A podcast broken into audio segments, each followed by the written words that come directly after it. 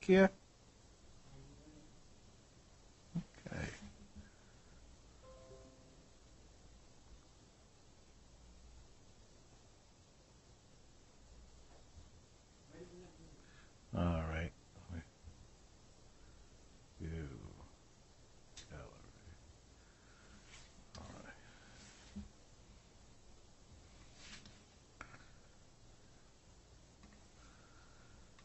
Okay, good morning, everyone. This is Judge Kaplan. We will start our hearing on BlockFi. As always, for those who wish to be heard, if I haven't called upon you, please use the uh, raise hand function, and I will do my best to spot you. And uh, we already have somebody already. Uh, let me turn to debtors' counsel. Ms. Okike. Good morning, Your Honor. Christine Okike of Kirkland & Ellis on behalf of the debtors. Your Honor, we have two matters on today's agenda, um, an update on the wallet motion and an update on the emergent proceedings. We would propose to proceed in that order, if that's okay with Your Honor. That's fine. I thought it would, and I agree with debtors' counsel. I thought it would be important, uh, since we're not hearing the wallet motion, and there's been always a stir, to have an update for those who are interested in its disposition. So please feel free to go ahead. Thank you, Your Honor. Your Honor, we filed the wallet motion early on in these cases because we believe that the cryptocurrency that was in customers' wallet accounts before the platform pause belongs to customers and should be returned to them. We received a host of objections to the requested relief. Most of the objectors, including the ad hoc group, believe that they should be treated as if the cryptocurrency was in wallet as of the platform pause because they attempted to move cryptocurrency to the wallet after the platform pause. We don't agree with their position, and it would not be possible to grant the relief that they are seeking. Um, separately, we've been working with the UCC to respond to their diligence requests regarding the wallet accounts. Um, as we sit here today, the UCC is also not on board with releasing all of the cryptocurrency that was in the wallets as of the platform pause because they believe that some of that cryptocurrency could be subject to preferences. Your Honor, the debtors do not believe that transfers to wallet in the 90 days prior to the filing are preferences, but that topic creates another legal issue that, depending on what happens with the case going forward, may or may not be one that people want to litigate.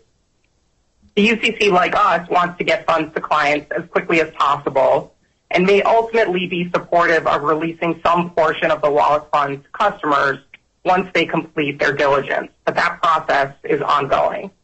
So where we stand today is that we are providing diligence to the ad hoc group, uh, deferred, uh, deferred 1031 and the UCC. Um, the ad hoc group and deferred 1031 sent us, sent us a list of approximately 60 questions uh, that they want answers to in writing. And we have compiled written answers that we plan to send to them and the UCC later today. We are also working through the UCC's request for additional data so they have the granular detail on potential preference exposure. So, Your Honor, once everyone has all the information they need, we are going to try to work this out amicably. And if we can, we'll tee these related issues up for Your Honor in advance of our confirmation hearing. Your Honor, but the debtor's position is that the motion on file is, is not the right vehicle to address all of the nuances that have been raised by the ad hoc group and the UCC's positions. So we have decided that, you know, instead of keeping people in suspense, we are going to withdraw the wallet motion without prejudice. Um, and if there's no agreement after diligence is complete, the questions raised will be teed up for the court in a more direct way that gets to the specific answers to the specific questions that all parties will need answered in order for us to propose uh, a plan and, hopefully confirm it. Um, so, Your Honor, I'll pause there to answer any questions. I'm sure uh, counsel for the committee and the ad hoc group will also want to weigh in. All right. Thank you, Ms. Okike. Let me turn to first counsel for the committee. Do you wish to weigh in?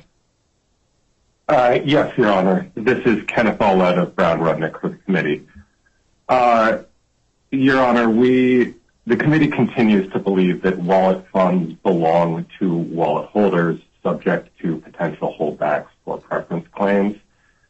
As Ms. Okike referenced, one of the main issues is who is a wallet customer. And because there aren't enough funds in the wallet accounts to pay out both the pre-November 10th and the post-November 10th people, that's just a blocking issue that has to be resolved before the wallet funds can be released. Our understanding is that it's just not practicable based on the debtor's systems to do a partial withdrawal like the committee supported in our earlier filings. Uh, so we understand that this is a very important issue for people. Every day that goes by that people are separated from their money compounds the damage. And cryptocurrency is volatile. People may want to be able to trade their positions, and we recognize that this being frozen uh, hurts their ability to do that. Uh, so the committee is going to continue to explore all ways to get these blocking issues resolved as quickly as possible. And the committee continues to support the release of wallet funds to wallet holders that are not subject to potential preference holdbacks. But we're going to need to get the issue teed up of exactly who the wallet holders are as quickly as possible. Has the committee identified potential holdbacks yet, or are you in the process of doing that, targeting specific wallet holders and those that may have received preferences? We have received diligence from the debtors that gives us a general understanding of the potential universe of claims. The issue is that there's millions of transactions that have to be sorted through.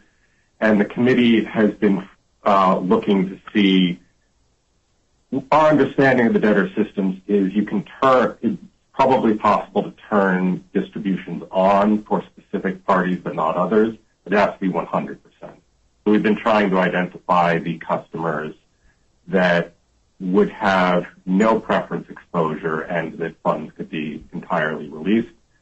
That said, if the post-November 10th customers are considered wallet holders, there just aren't enough funds for everybody. Uh, partial distributions would be required, and our understanding is that just isn't possible. We have a general sense of the potential magnitude of the preference claims, but there are certain issues that we have not been able to filter out at this time, like uh, the 7,575 de minimis cap. We have not uh, removed those sorts of transactions from our data set yet. All right. Thank you. Uh, Ms. Kovsky-Apap, for the ad hoc, do you want to be heard? Yes, John. I Thank you. Good morning. Deb Kovsky for the ad hoc committee of wallet account holders. Um, like Ms. Starlett and Ms. Okike, we believe that uh, wallet funds, assets in wallet belong to the wallet customers and not to the estate.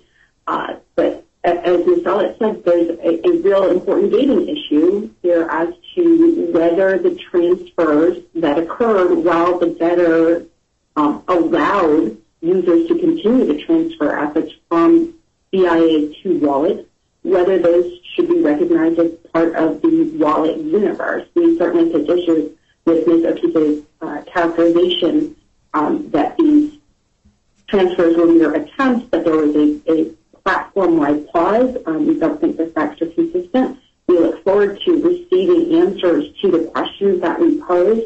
Um, this is definitely an important leading issue, and while we hope that a consensual resolution can be reached, of course the ad hoc committee reserves its right to bring its own motion to put these matters before the court in order to get them resolved. We absolutely believe that wallet assets, to the greatest extent possible, need to be returned to customers as soon as possible, but they need to be returned to the right customers in the right proportion. All right. I appreciate your input. Thank you. Ms. Okike, I guess I'm inclined to want to keep my thumb on the process and the parties. Uh, our next date that we have, omnibus date, is March 13th. Uh, I think that would be appropriate to have, uh, since there will be information supplied this week, uh, maybe we can have an, uh, another update on the 13th.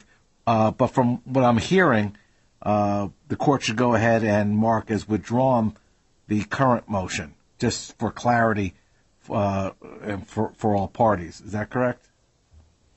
Yes, correct, Your Honor. We're happy to provide an update at, at the next omnibus hearing. Great. So we'll do that for 313. That's at 10 o'clock. Does anyone else wish to be heard on the status of the now withdrawn wallet motion? All right.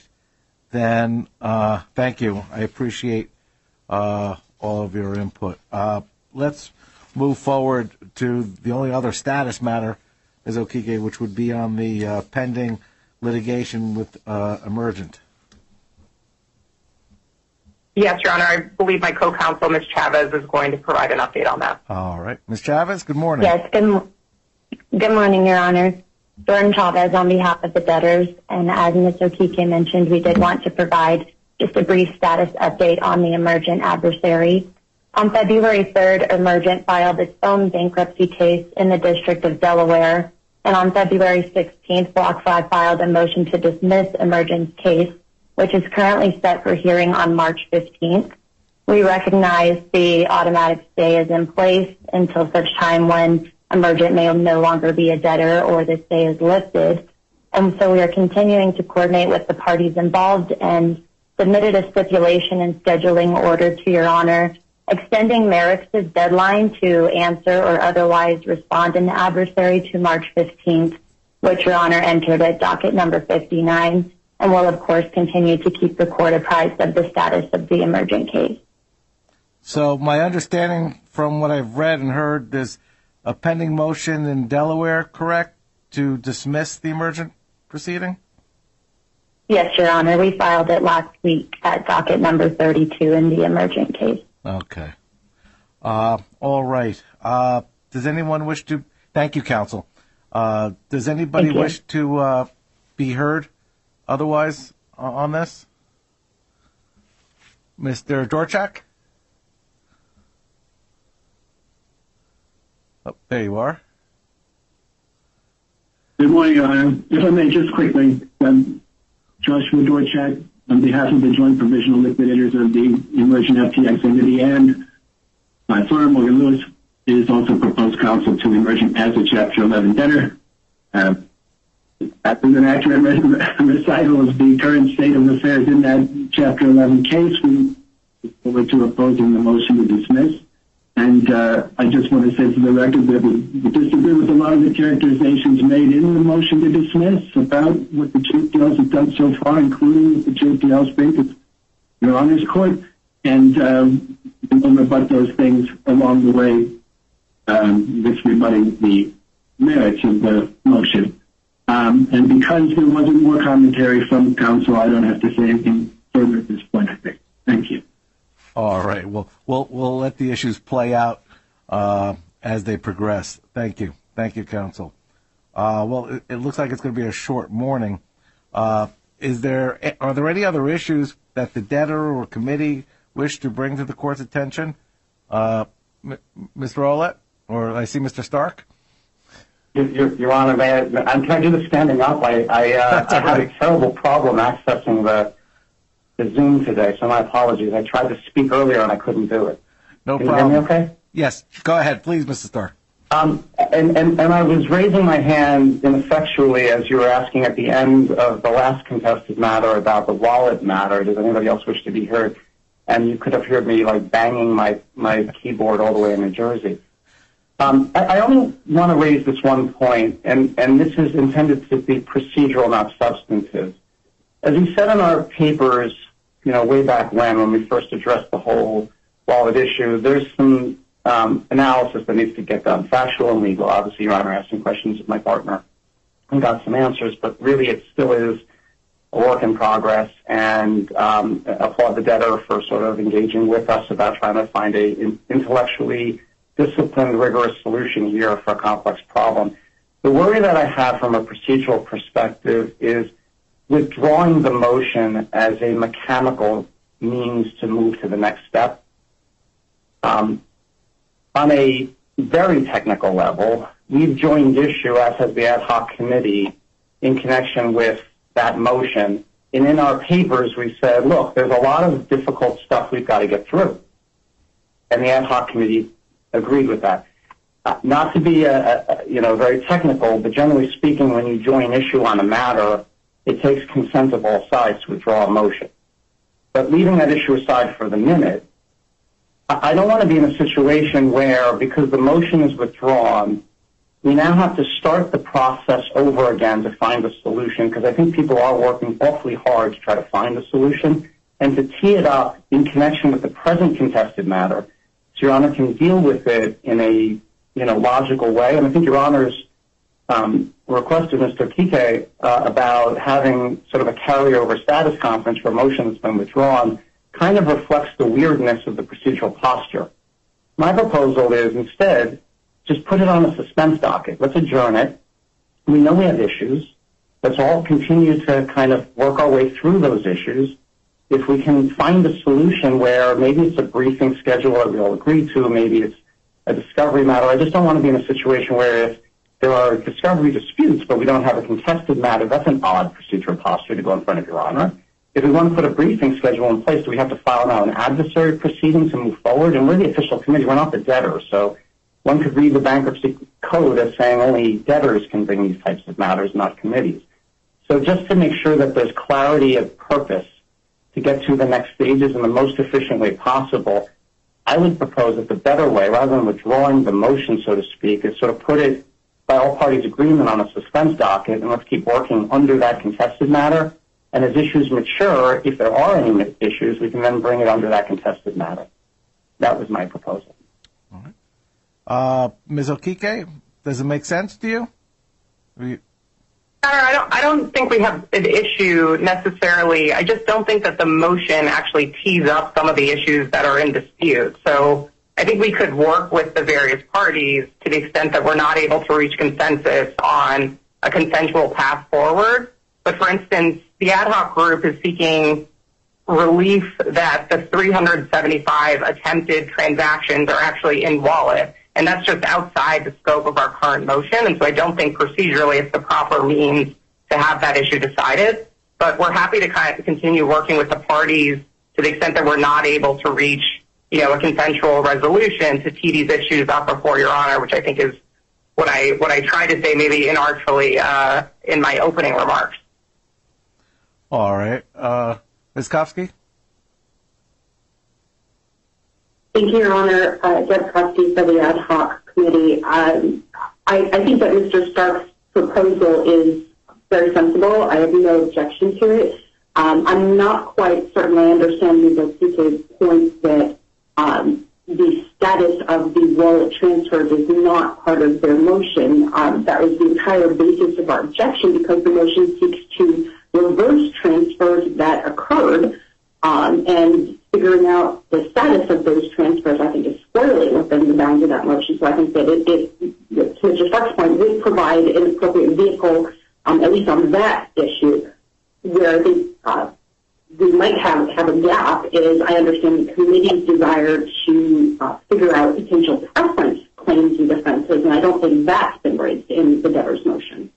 Uh, but leaving that piece aside, solely with respect to the issue of what is the status of these wallet transfers. Um, I think it's raised within the motion, and putting the motion on a suspense docket makes perfect sense to me. All right, thank you. This is not the yeah, first. Your, oh, Your Honor, if I could just yes. respond. Yes, go um, Your Honor, I, I just disagree with that characterization. The motion is seeking to release funds that are currently in wallet, and the ad hoc group is seeking that transactions which the debtors don't believe occurred these are transactions, attempted transfers that were effectuated on the user interface but not on the back end of the systems are actually in wallet. And our motion doesn't address that at all. Our motion is seeking to release in full the funds that are currently in wallet based off of our books and records. It's not seeking to have 375 million of attempted transfers um, deemed to be in wallet. So I just disagree with that characterization that this is teed up in the context of the motion that we filed. Understood. Mr. Beskov? Yeah, uh, thank you, Your Honor. Dan Besikof of Loeb Loeb for Deferred 1031 um, LLC.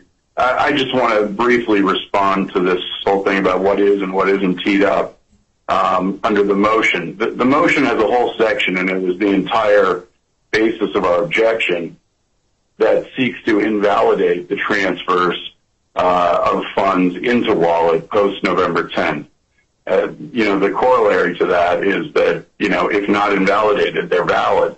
Um, and so, you know, certainly it's, it, it seems to us it's teed up. It seems to be the central issue of the, of the entire dispute. Um, I agree with Ms. Kovsky. The, the preference issue is not. It's, it is, you know, not even mentioned once in the motion. Um, and so, you know, whether anything is teed up under this motion or not, it's, it seems that if we can get to a resolution of all the issues uh, that make sense to everybody, keeping the motion on on track, you know, on suspense, as Mr. Stark, excuse me, suggested, makes sense because uh, you know a settlement could could certainly fall under this broader umbrella of, of these issues. All right, Mr. Stark, did you want to be heard again? Oh, oh, oh very briefly, Rana, only from the standpoint that we have a nucleus of operative fact. We all know the issues. Is the transfer effective? Is there preferences? Can you get the money now? Is it an asset of the estate? Parsing what's in and what's out is, to me, a little silly. We have a contested matter. We all have issues that are being being thoughtfully um, advanced in discovery, uh, formal and informal. We're working on it. We're talking briefing schedule. We're trying to resolve. And yes, probably this thing all needs to be resolved in the settlement format of one way or the other. All I'm talking about, and my entire proposal was, I don't want to be in a weird situation where uh, perhaps um, us and uh, and Mr. Besikof reach agreement on something. How do I get it in front of Your Honor in a weird way because the procedure's been changed? And who are we since we're not a debtor? And if there's discovery disputes, how do we resolve them? That's all I'm trying to accomplish here without having to file an adversary proceeding and start the clock all over again, which seems awfully wasteful and silly. That's all we're doing. It doesn't really matter if it's in or it's not in because, of course, it's going to be all resolved as part of the same issue that we all know what the issues are. All right. Fair enough. Thank you all. Uh, this, as, uh, as I was going to say, this is not the first time a motion in front of me morphs into more than what was anticipated at the outset. Uh, it makes the most sense to keep the motion pending at this juncture simply for status purposes. So at one point, we will put together a briefing schedule, which may indeed include a deadline to file cross motions seeking specific relief that is outside the purview of the current motion. I will carry the debtor's motion and we will mark it for status only March 10th so that, uh, I'm sorry, March 13th, so that it's clear that the court is not going to be reviewing the pending pleadings and the court anticipates a boatload of additional pleadings uh, when the time comes, uh, when the issues are crystallized, and when uh, potential cross motions for additional relief that are outside the scope of the of the initial motion are filed. We can talk about scheduling, and that does leave the door open if the court needs to address pending discovery concerns. It's it's the middle ground between I think what the debtor has proposed and what makes sense for judicial economy. So we will uh, leave it pending in status uh, for status purposes only. Uh, and then hopefully on the 13th, maybe we can start addressing what needs to happen to to bring it uh, to, to, progress the, the, issues because they are they are time sensitive and they are important. All right. Uh, with that said, I also was hoping we could schedule a new omnibus date. The only date I have right now for BlockFi is March 13th. If we want to keep roughly another 30 day date, I would propose April 11th at 10 o'clock. It's a Tuesday. Again, needless to say, it doesn't stop anyone from coming in on shortened time. We'll see what happens with the other motions, but I just want to have a date out there that, that we can use to carry matters or to schedule matters. Uh, does anybody have any concerns? All right. for your for the debtors, Your Honor. Great. Uh, thank you. Uh, Ms. Kovsky? Uh, sorry, Honor, I'm just trying to check the calendar right now. I just wanted to um, make sure that that wasn't conflicting with Passover. Oh, I'm going to get in trouble. I think Passover is the second. Oh, oh yeah, I can do that. All right. So, all right. Uh, then, then we're good. Th- thank you, folks. Uh, all right. I appreciate your time and efforts. Uh, we're, we're in recess.